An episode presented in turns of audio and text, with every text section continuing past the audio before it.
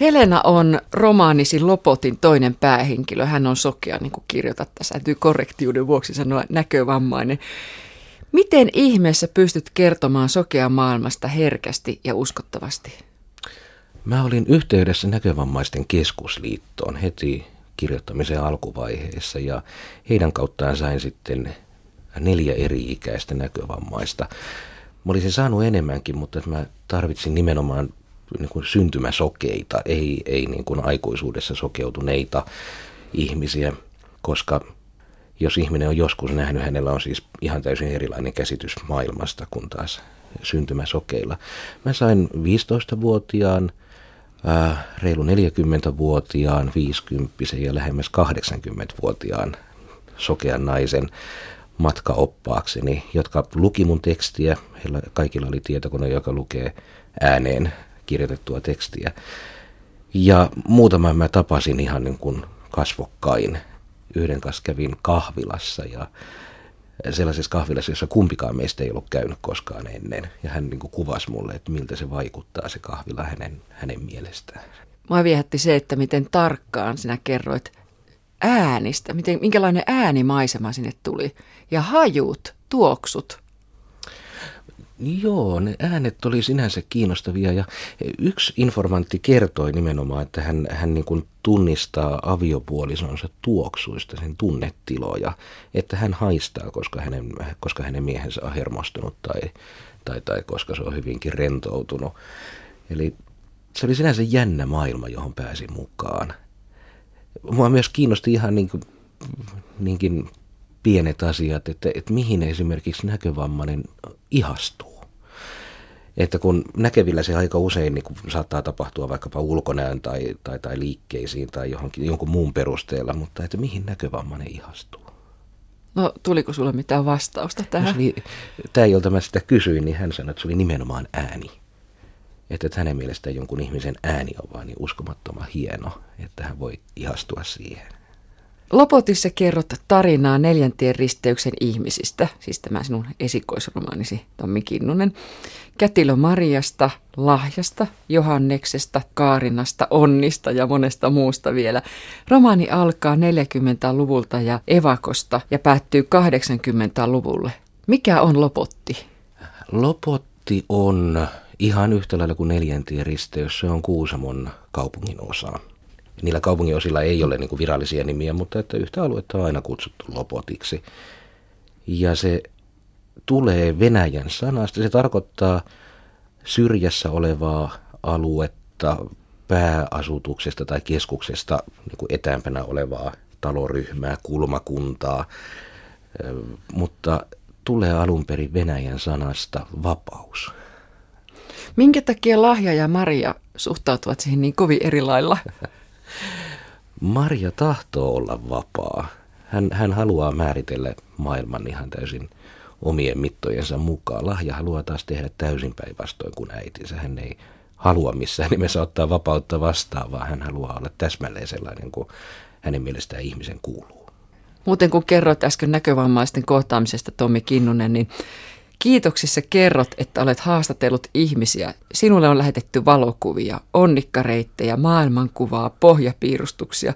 Miten sä oot saanut ihmiset lähtemään tällä tavalla mukaan? Vai, vai johtuuko tämä neljäntien risteyksen tunnelmasta, että ihmiset ovat niin, niin innoissaan olleet siitä? En usko, että se neljäntien risteyksestä johtuu, koska niin kuin muutama informantti, tai oikeastaan melkeinpä kaikki, ei, ei he tienneet kuka mä olen. Että ainakin sielussani mä haluan toivoa, että se ei johtunut siitä, vaan pelkästään ihmisten pohjattomasta hyvyydestä. Mä sain kaikenlaista tietoa. Siis mä olen sillä lailla oudon pedantti, että mä haluan, että yksityiskohdat on täsmälleen oikein.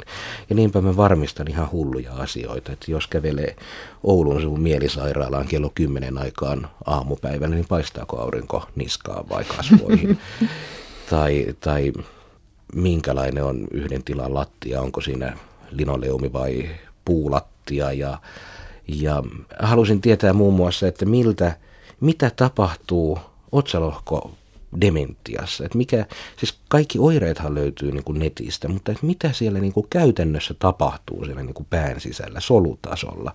Ja mä soitin sitten Itä-Suomen yliopiston neurologian, äh, anteeksi, laitoin sähköpostia Itä-Suomen yliopiston neurologian professorille. Ja se, se sähköposti oli hankala aloittaa, kun mä en edes tiedä, mitä mä kysyn. Mm. Että sitten täytyy muovailla se niin kuin, viesti sellaiseksi, että niin kuin olen todella pahoillani, että mä en edes tiedä termejä, miten tätä kysytään, mutta. Ja vastaukseksi mä saan niin kuin, järjettömän pitkän sähköposti, jossa kerrotaan seikkaperäisesti niin kuin solutason proteiinituotannosta ja muusta. Ja loppujen lopuksi siitä ei tullut sinne kirjaan kuin yksi ainut sivulause. Mutta että mä halusin tietää sen, että mä pystyn sen yhden ainoan sivulauseen kirjoittamaan. Helenan lisäksi päähenkilö on Tuomas, Johanneksen ja Kaarinan lapsi. Helena on Tuomaksen täti. Kerrot hänenkin elämänsä pikkupojasta aikuiseksi. Tuomas ja tätinsä Helena ovat hyvin läheisiä. Molemmat ovat sivullisia. Helena on näkövammainen ja Tuomas on homo. Miksi juuri heidän avullaan kirjoitat erilaisuudesta?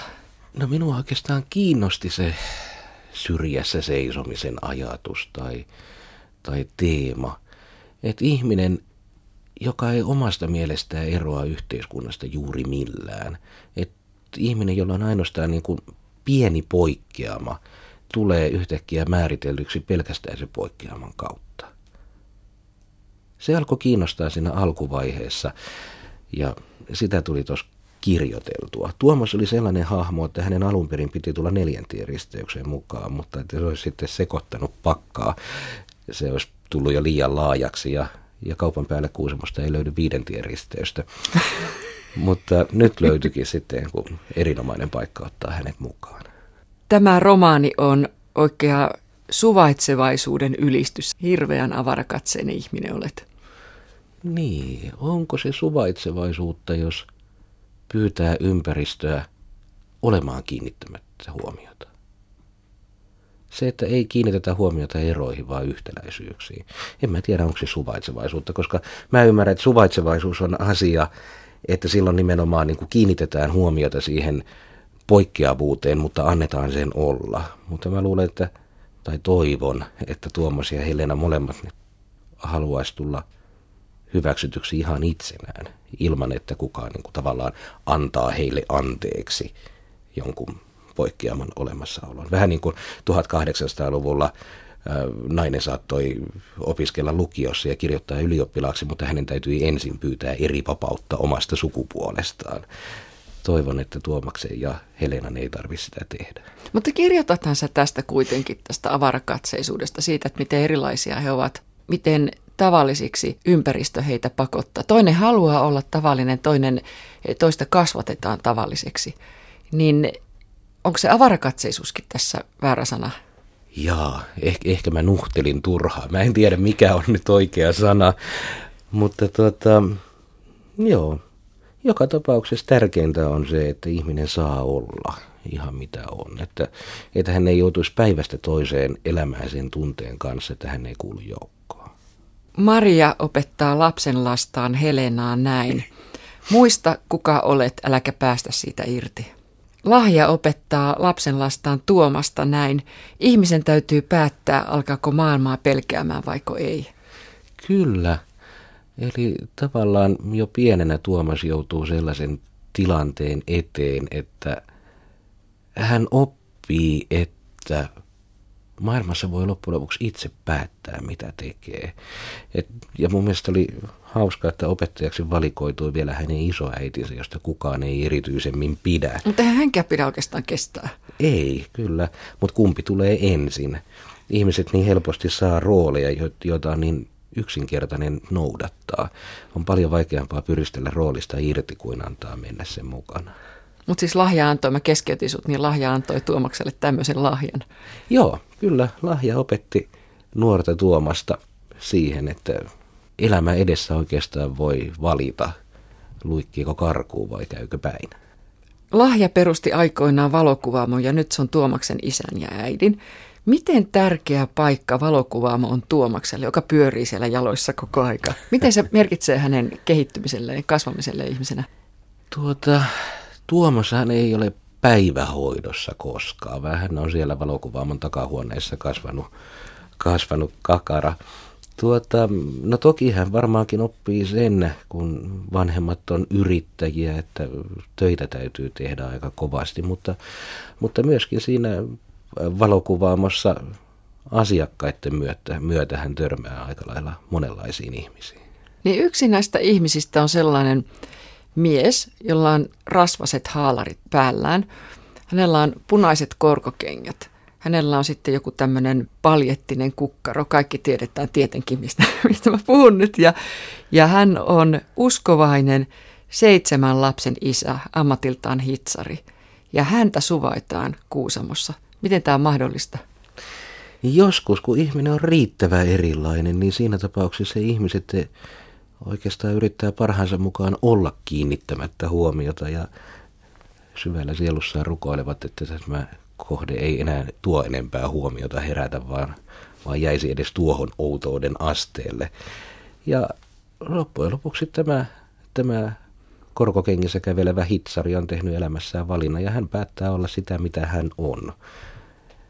Ja valokuvaamon takahuoneessa kasvanut Tuomas oppii siitäkin taas uuden asian, eli maailmaan mahtuu kaikenlaisia.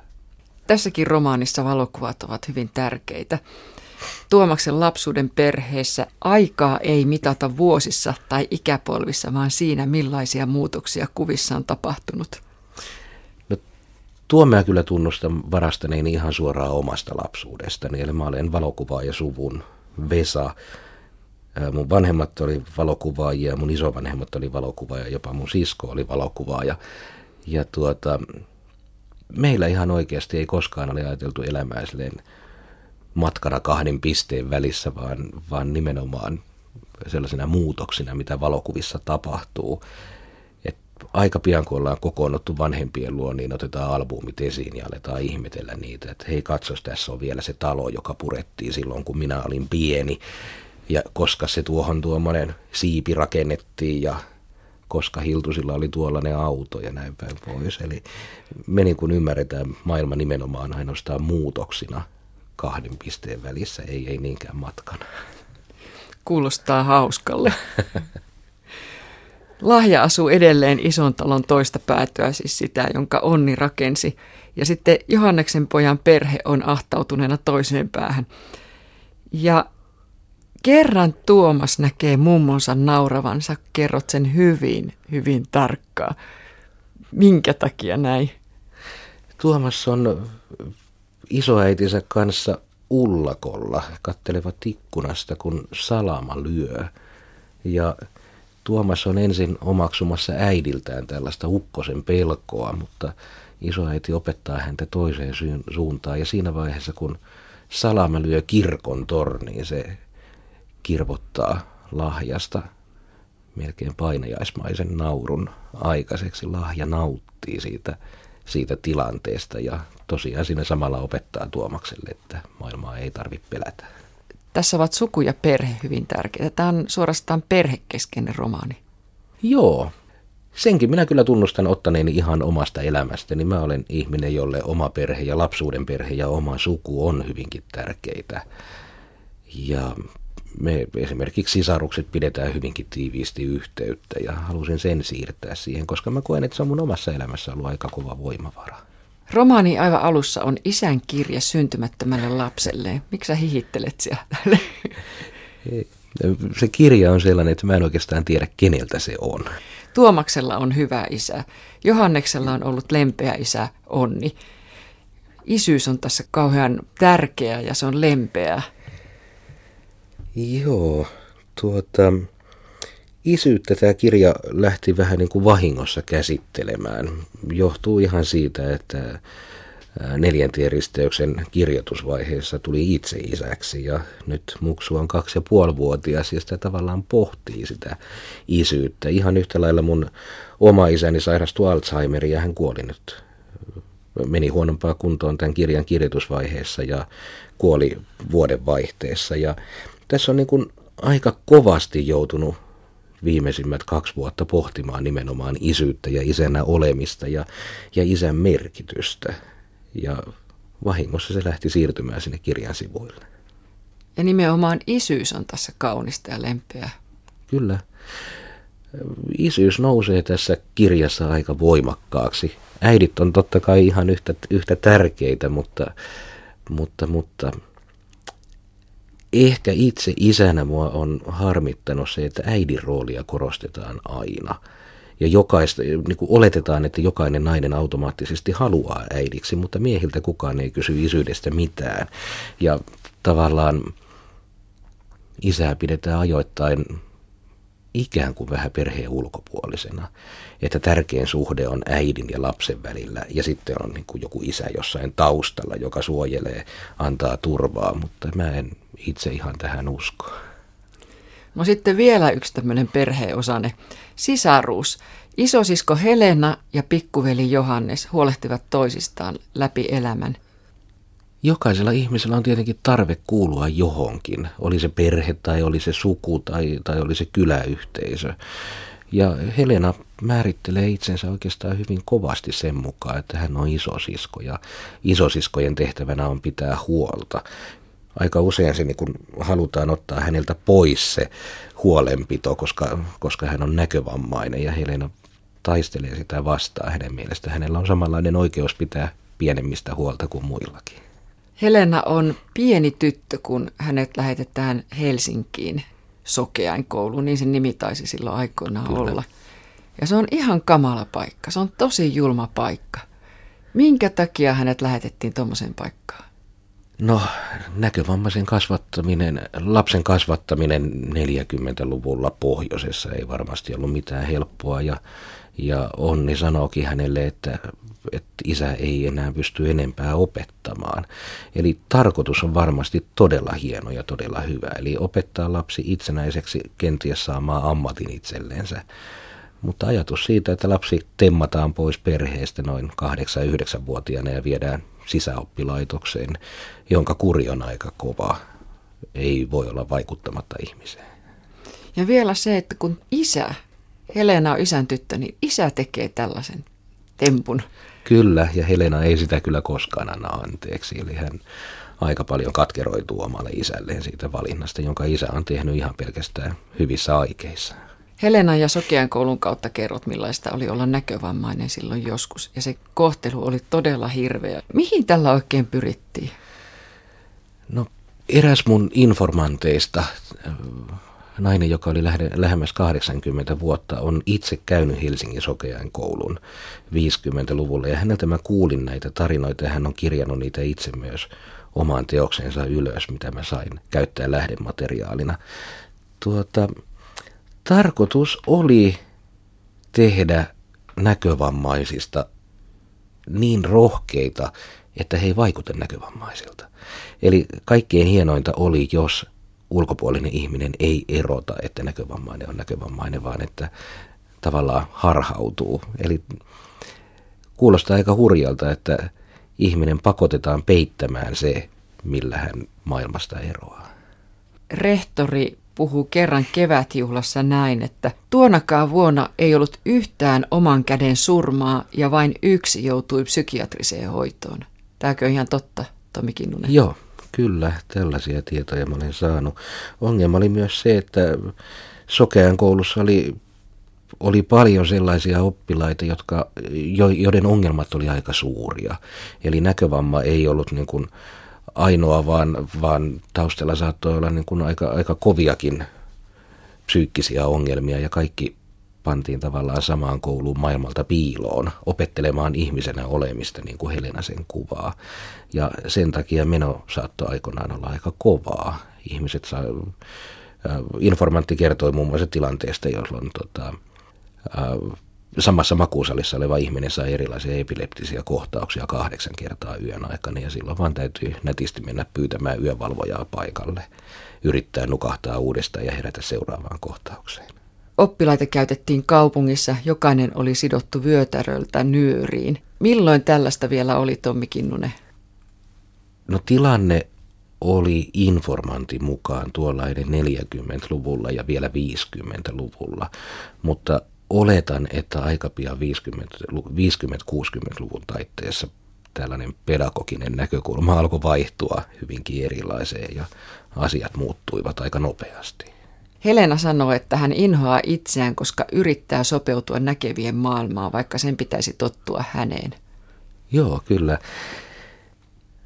Maria, kätilö Maria, Helena isoäiti, on jo lapsesta pitää ilmoittanut Helenalle, että hänen pitää olla sitä, mitä on, ja Helena tahtoo pitää siitä kiinni. Hän ei tahdo olla huomaamaton, ei tahdo luikkia nurkissa tai hämätä ihmisiä, vaan hänen mielestään hänet täytyy ottaa vastaan sellaisena kuin hän itse on.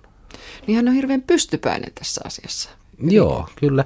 Välillä varmaan menee vähän liiankin pitkälle, kun hän haluaa todistaa itselleen tai muille pystyvänsä ja osaavansa asioita. Vielä koulusta, missä lahjakas Helena joutuu tekemään muun muassa tällaista, koska hän osasi nämä kuitenkin, että pistellä paperi omenan kuvia ja laulaa virren vaivaisten turva ainoa. Jos tämä ei olisi niin hirveätä, niin kyllä naurattaisi. Ja oikeastaan naurattaa nytkin.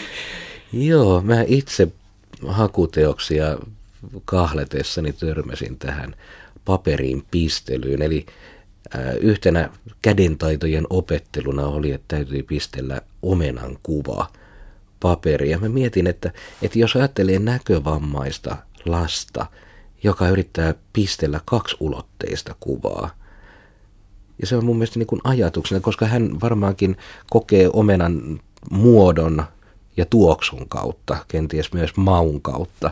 Että hänellä, hän, hän ei osaa niin kuin ajatella, eikä mun mielestä hänen tarvitse ajatella sitä, että miltä tämä kolmiulotteinen omena näyttää, kun se olisi kaksiulotteinen. Ja sitten hän pistelee niin kuin paperiin reikiä ja yrittää tehdä siitä sellaista, kun nä, millä, miten näkevät vois sen kokea. Niin se oli mun mielestä loppujen lopuksi aika koominen tehtävä. Kyllä, ja sitten laulaa Virtta Vaivaisten turva ainoa. Kyllä, joka laulettiin kerran viikossa. Ilmeisesti koulun oppi ei mene perille, sillä Helena pääsee Sibelius Akatemiaan opiskelemaan pianonsoittoa. Hän saa oman vuokra-asunnon, jää Helsinkiin ja menee naimisiin Karin kanssa, joka luottaa siihen, että Helena pärjää.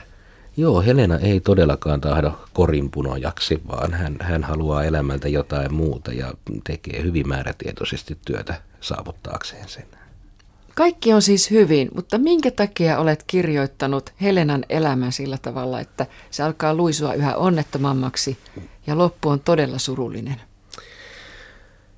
No se oikeastaan johtuu siitä, että Helenan kautta mä haluaisin, halusin käsitellä sitä samaa isyyttä tai vanhemmuutta, mitä, mitä Tuomasta kirjoittaessani. Ja, ja Helenan kautta siihen sai aika oivan vastakkaisen näkökulman.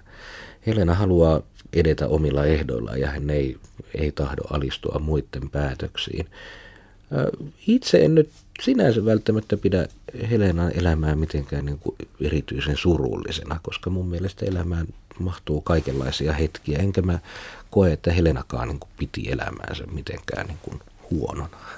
Et sinun mielestä se ei ollut huonoa, että hän oli lopulta aivan toisten armoilla ja Tuomas menee käymään asunnossa, jossa on mahdoton siivo, hirveä haju, kaljapullot lattialla, tuhkaa karisteltu minne sattuu, hoitajat vaihtuvat koko ajan. Täysin yksi. Niin yksin, ettei halua edes, tuskin halua Tuomastakaan siellä käymään. Tuota, niin, niin kuin mä sanoin, ihmisen elämään mahtuu kaikenlaista. Ja mun mielestä Helena ei siitä niin kuin katkeroinut. Totta kai esimerkiksi liikuntakyvyn menettäminen on hänestä vastenmielistä, koska hän joutuu istumaan pyörätuolissa aivan liian, liian paljon. Mutta että en mä koe, että Helena kuitenkaan kokee, että hänen elämänsä olisi ollut jotenkin erityisen huonoa. Minkä takia Tuomas ja täti Helena ovat toisille hyvin läheisiä? He on molemmat aika lailla ulkopuolisia tässä maailmassa. Helena oli lähdettävä kotipaikkakunnaltaan ja Tuomas halusi lähteä kotiseudultaan mahdollisimman kauas. Se kirjoitat vapaaehtoiseen evakkoon ja romaanin alussa ollaan evakossa. Liittyykö nämä toisiin? Onko sulla tarkoituksellista tämä evakkous tässä näin monella tavalla? No tavallaan joo. Eli on olemassa pakollisia ulkopuolelta määrättyjä evakkoja, mutta sitten on olemassa toisenlaista pakolaisuutta. Eli ihmisen on pakko yrittää etsiä sellainen ympäristö, jossa hän voisi olla oma itsensä. Ja Tuomas joutuu lähtemään sellaiselle pakomatkalle vuonna 1992 tai 1993. Ja sitten näin, että kuinka moni haaveili palaavansa takaisin kuin evakko Karjalaan. Kuinka moni oli jäänyt huomatakseen, että lähtö olisi ollut parempi kestää. Oliko niin, että nämä ihmiset eivät olleet tarpeeksi erilaisia paikkakunnalla, niin kuin hitsari punakorkokengissä? Ilmeisesti eivät, eli joskus elämässä täytyy valita, että lähteä kun vain jää, ja jossain tapauksessa jääminen on paljon vaikeampaa kuin pois lähteminen. Vai oliko niin, että, että esimerkiksi Tuomas, kun rupeaa havaitsemaan, että kuka hän on, mikä hän on, niin, niin hän huomaa myös, että miten paikkakunnalla on paljon sellaisia miehiä, jotka yrittävät tavallaan kuin häipyä. He eivät ole samalla lailla kuin tämä monta kertaa mainitsemani hitsari korkokengissä, joka vain on sitä, mitä on, eikä pyytele anteeksi. Joo, totta kai se vaatii ihan mieletöntä rohkeutta varsinkin nuorelta ihmiseltä yrittää olla se, mitä on. Ja, ja esimerkiksi Tuomaksen löytämät lähdeteokset ei kyllä mitenkään tue häntä siinä, si, siinä toiminnassa. Miten se olette tällaiset miehet haluavat mieluiten suhtautua ongelmaansa samoin kuin kampurajalkaan tai huomiota herättävään syntymämerkkiin? Asia, jonka kanssa on taisteltava läpi elämä. Mä löysin tämän, tämän, tämän teoksi. Mä itse asiassa muistan, että kun mä olin pieni, tai kun mä olin nuori, niin toi samainen teos, kaikki mitä aina olet tahtonut tietää seksistä, mutta et ole uskaltanut kysyä, oli Kuusamon kirjastossa. En kyllä muista, että mä olisin sitä lukenut silloin, mutta nyt mä törmäsin siihen ihan toisessa paikkaa. Eräässä divarissa ja mä ostin sen itselleni ja lueskelin sitä sieltä täältä. Siihen aikaan toi lopotti alkoi jo niin pikkuhiljaa pyöriä mielessä. Ja kun mä löysin noita lauseita, niin oli se, että voi hyvänen aika niitä ihmisiä, jotka on niin yrittäneet löytää puolueetonta tietoa ja törmänneet tähän kirjaan. Tuomas, kun lähtee opiskelemaan Turkuun kauppakorkeaan ja sitten hän rupeaa liikkumaan homopaareissa ja tutustuu hyvin monenlaisiin ihmisiin. Kerrot näiden keikkojen kautta sitten, että minkälaisia eri sukupolvia on ollut, mutta hänellä ei ole kuin aavistus siitä onnista – Onniukista, että mitä, mitä se on oikein, että suvussakin on ollut tällainen ihminen? Joo, löytövarvien suvussa ei menneisyydestä puhuta kovinkaan paljon. Lahja tavallaan istuu kaiken tiedon päällä ja niin kauan kuin hänessä henki pihisee, niin asioista ei puhuta niiden oikeilla nimillä. Ja niinpä Tuomakselle täysin tuntemattomat miehet tulevat ehkä jollain tapaa läheisimmäksi kuin isoisä joka on kuitenkin samanlaisten asioiden kanssa elänyt samassa talossa, mistä Tuomas on kotoisin. Kerro sinä, mitä Tuomas oppii näistä eri, eri sukupolvista. Miten on eletty? No Tuomas kuuluu itse sukupolveen, joka tulee täysi-ikäiseksi niin kuin tällaisen AIDS-kriisin jälkeen. Eli ennen häntä, juuri ennen häntä, on olleet nämä kovat kampanjat, AIDS on tappava tuliainen tai, tai homorutot tai, tai muut aika vastenmieliset termit ihmiset, jotka oli onnellisia, että homot sairastuu ja kuoli pois. Eli hän, hän tulee niin kuin siihen kohtaan, kun, kun tällainen epidemia on mennyt, sairastuneet ihmiset on kuollut. Ja ennen, ennen näitä on sitten tosiaan nämä vielä vanhemmat ikäpolvet, nämä, jotka on tavanneet toisiaan julkisissa käymälöissä ja puistoissa ja muualla, joiden nimiä kukaan ei tiedä, jotka tunnetaan ainoastaan salailun vuoksi ainoastaan jonkinlaisilla lempinimillä. Mutta Tuomas tulee jo hiukan erilaiseen yhteiskuntaan. Siitä huolimatta minun mielestä Tuomas kokee itsensä edelleenkin ulkopuoliseksi, yksinäiseksi. Hän etsii rakkautta, mutta yksinäiseksi. Et se ei ole auttanut välttämättä, että lähti isoon kaupunkiin. Ei, ei hän itseltään pääse pakoon minnekään. Sen Tuomas huomaa. Hän, hän yrittää löytää itselleensä niin kuin hyvää parisuhdetta, mutta että hän ei oikeastaan ehkä osaa. Hän, hän on kehitysvaiheessa siinä samassa, missä tavalliset ihmiset on 15-vuotiaana, kun kiusataan koulun tyttöjä ja samalla kuitenkin kaivataan heidän seuraan. Eli muut on saanut aika paljon etumatkaa. Tuomas vasta yrittää opetella parisuhteen akkosia. Mutta kyllä sä annat ymmärtää, että siellä homobaarissa siellä on ihan omanlaiset soidintanssinsa ja sieltä ei välttämättä löydy sitä pysyvää rakkautta. Siellä on aivan toisenlaiset nämä seurustelusuhteen alut. Joo, siellä se on yhteisö, josta ei mennä treffeille, ei käydä elokuvissa tai taidennäyttelyssä, vaan, vaan tutustutaan toiseen hyvinkin fyysisesti ja sen jälkeen pohditaan, että, että, että olisiko tässä jotain, joka kantaa pidemmänkin matkaa. No sitten viimeinkin Tuomas löytää Oskun ja heistä tulee perhe. Joo, kyllä. Siinä vaiheessa, kun Tuomas on jo kaikesta mahdollisesta toivosta luopunut, niin hän, hän törmää sitten mieheen, jonka kanssa hän tahtoo ihan oikeasti asettautua aloilleen. Tässä on surullinen kohtaus, kun Helena lähtee äidiltään salaa tapaamaan isä Onnia Ouluun mielisairaalaan. Lukisitko sen, Tommi Kinnunen? Selvä. Nostan käteni uudelleen sängylle ja tunnustelen ranteen siteitä. Niiden alla iho yrittää kuroa yhteen sitä, mikä, mikä on auki viilelty. Isän kädet ovat samassa asennossa kuin koulun kipsipatsaan, jossa Kristus ojentaa käsivarsiaan etuviistoon alas ja kutsuu vaivaisia tulemaan tykönsä. Me molemmat olemme puusepän lapsia, Jeesus ja minä. Siirrän käsiäni käsivartta pitkin ylemmäs. Pään alla on kaksi tyynyä. Parta ei ole ajettu, silmälasit on otettu pois, hiukset ovat sekaisin. Isän hengitys muuttuu kevyemmäksi, silmäluomien alla värisee. Itku nousee silmiin ja sormeni kutsuvat häntä takaisin tähän maailmaan. Silitän isän hiuksiin jakauksin, liuutan sitten kädet poskipäitä pitkin alas leukapieliin ja pyöritän samanlaisia ympyröitä leuan alle kuin isä minulle silloin kun olin pieni. Sävähdys kulkee isän läpi ja se hengittää kiivaasti sisään ja ulos. Minä en irrota, vaan pidän käteni paikallaan. Lahja. Isän ääni on samea, tukkoinen. Tunnen sen hengityksestä lääkkeiden pistävän hajun. Helena tässä vastaan. Käsivarret painautuvat takaisin sängylle. Ilma purkautuu keuhkoista pitkänä matalana puhalluksena. Helena. Minä irrotan käteni kasvoilta ja siirrän tuolia lähemmäksi. Kun yllän, lasken pään isän olkapäälle. Se yrittää nostaa käsiään, mutta ne on sidottu ja ainoastaan nahkavöiden soljet helisevät. Isä liikuttaa selkäänsä edestakaisin saadakseen paremman asennon, mutta ei onnistu ja tyytyy siihen mikä on. Ääni on häpeästä paksu. Minkä takia Helena lähtee yhtäkkiä isänsä luota pois niin, että kuulee käytävää isänsä huudo? Helena ei ole oikeastaan antanut anteeksi sitä, että isä lähetti hänet pois silloin, kun hän oli pieni. Et isä on hänelle hirveän tärkeä, mutta sitten kun he löytää yhteisen läheisen hetken, niin Helena ei vaan kerta kaikkiaan voi unohtaa sitä, mitä hänelle on tehty. Minkä takia leikkaat tästä kohtauksesta nykypäivään ja Tuomakseen, joka etsii homobaarista seuraa ja rakkautta? No minusta oli oikeastaan kiinnostava siinä vaiheessa, kun valtaosa luvuista oli valmi, valmis ja ja, ja niitä piti alkaa järjestellä jollain tapaa. Ja mä ajattelin, että kyllä näiden täytyy käydä jonkinlaista vuoropuhelua.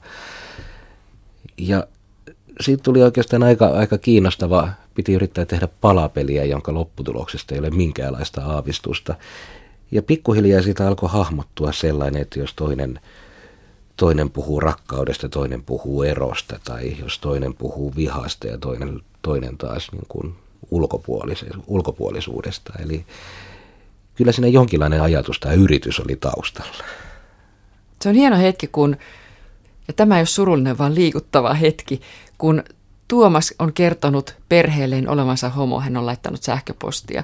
Ja äiti kertoo, että isä oli saman tien pakannut laukkunsa ja lähtenyt kauas etelään poikansa luo. Asemalla he halasivat pitkään sanomatta sanaakaan. Joo, Tuomas on pitkään pelännyt kertoa perheelleensä ja kun hän se vihdoin ja viimein tekee, hän huomaa, että hän on oikeastaan pelännyt aika lailla turhaan. Eli, eli perhe ja suku tukee, tukee häntä ja pitää häntä luonnollisesti ihan täsmälleen samana ihmisenä kuin hän on, hän on siihenkin asti ollut. Tuota, siinä vaiheessa, kun isoäiti Lahja kuolee, niin perhe alkaa pikkuhiljaa muuttua, asioista puhutaan ja, ja, ja kertoillaan ja, ja siksi isä on päättänyt pitää nyt huolta, että Tuomaksen elämä tulisi olemaan erilaista kuin hänen isänsä Onnin. Mutta minkä takia perhe rupeaa kilpailemaan, kuka on avaramielisin? Jaa, vaikea vastata. Toi oli sellainen, jonka mä eräältä haastateltavalta kuulin, että, että jokainen perheenjäsen piti itseänsä niin kuin jollain tapaa ymmärtäväisempänä tai kehittyneempänä tai, tai koulutetumpana niin, että, että aina löytyy suvusta joku, jolle ei saa kertoa, koska hänen käsitys kyvyn rajat tulisivat varmaankin vastaan, mutta juuri minä olen se, jolle pystyy kertomaan kaikki. Lahja, joka oli niin kiukkunen ja äkäinen, että lopulta rupesi olemaan kiukkunen ja äkäinen asiakkailleenkin, niin, niin sitten kun lahja kuolee, niin oli yllätys, tiedätkö, että tien varret olivat täynnä paikkakuntalaisia hyvästelemässä, kun lahjaa saatellaan viimeiselle matkalle ja ajetaan sinne hautausmaalle. Kyllä. Sen kun lahja olisi tiennyt, hän olisi tyytyväinen. Hän aina halusi yhteisöltä arvostusta, jota hän ei kyllä valitettavasti saanut. Ja perhetilanteen vuoksi hän katkeroituu aika kovasti. Ja tuota, hän olisi varmaan ollut hyvin tyytyväinen, jos hän olisi nähnyt viimeisen matkansa, jolloin kyllä yhteisö vihdoin viimein pysähtyi ja teki kunniaa. Mutta minkä takia? Sille kiukkuselle happamalle naiselle. Tuota, veikkaisin, että kyläyhteisö on kuitenkin niin pieni, että jokainen sen jäsen tekee kuitenkin jonkinlaisen vaikutuksen. Ja saattaa kysymyksessä olla ihan pelkästään lahjan ammattitaito myöskin. Hänhän on pätevä kuvaaja, jonka luona on ihmiset käyneet kuvassa monta monta kymmentä vuotta. Lahjankin kohdalla sä kirjoitat ihmisen suhteesta tavallisuuteen. Haluaako olla tavallinen, haluaako olla erilainen, myöntääkö erilaisuutensa? Joo, kyllä. Ja lahja nimenomaan haluaa kieltää. Hän haluaa olla niin tavallinen. Hän on, hän on hampaat hirveässä tavallinen ihminen ja, ja se johtaakin sitten aikamoisiin ongelmiin, varsinkin siinä neljäntien risteyksessä. Täti Helena antaa Tuomakselle tällaisen opin kuin, että äläkä koskaan ala joksikin vain siksi, että joku toinen niin tahtoo, vain itselleen täytyy kelvata, ei muille. Joo, mun mielestä se on aika hyvä elämänohje, jota mä olen myöskin näiltä haastatelluilta kuunnellut tai kuullut monta kertaa. Tärkeintä on se, että on itse tyytyväinen itseensä.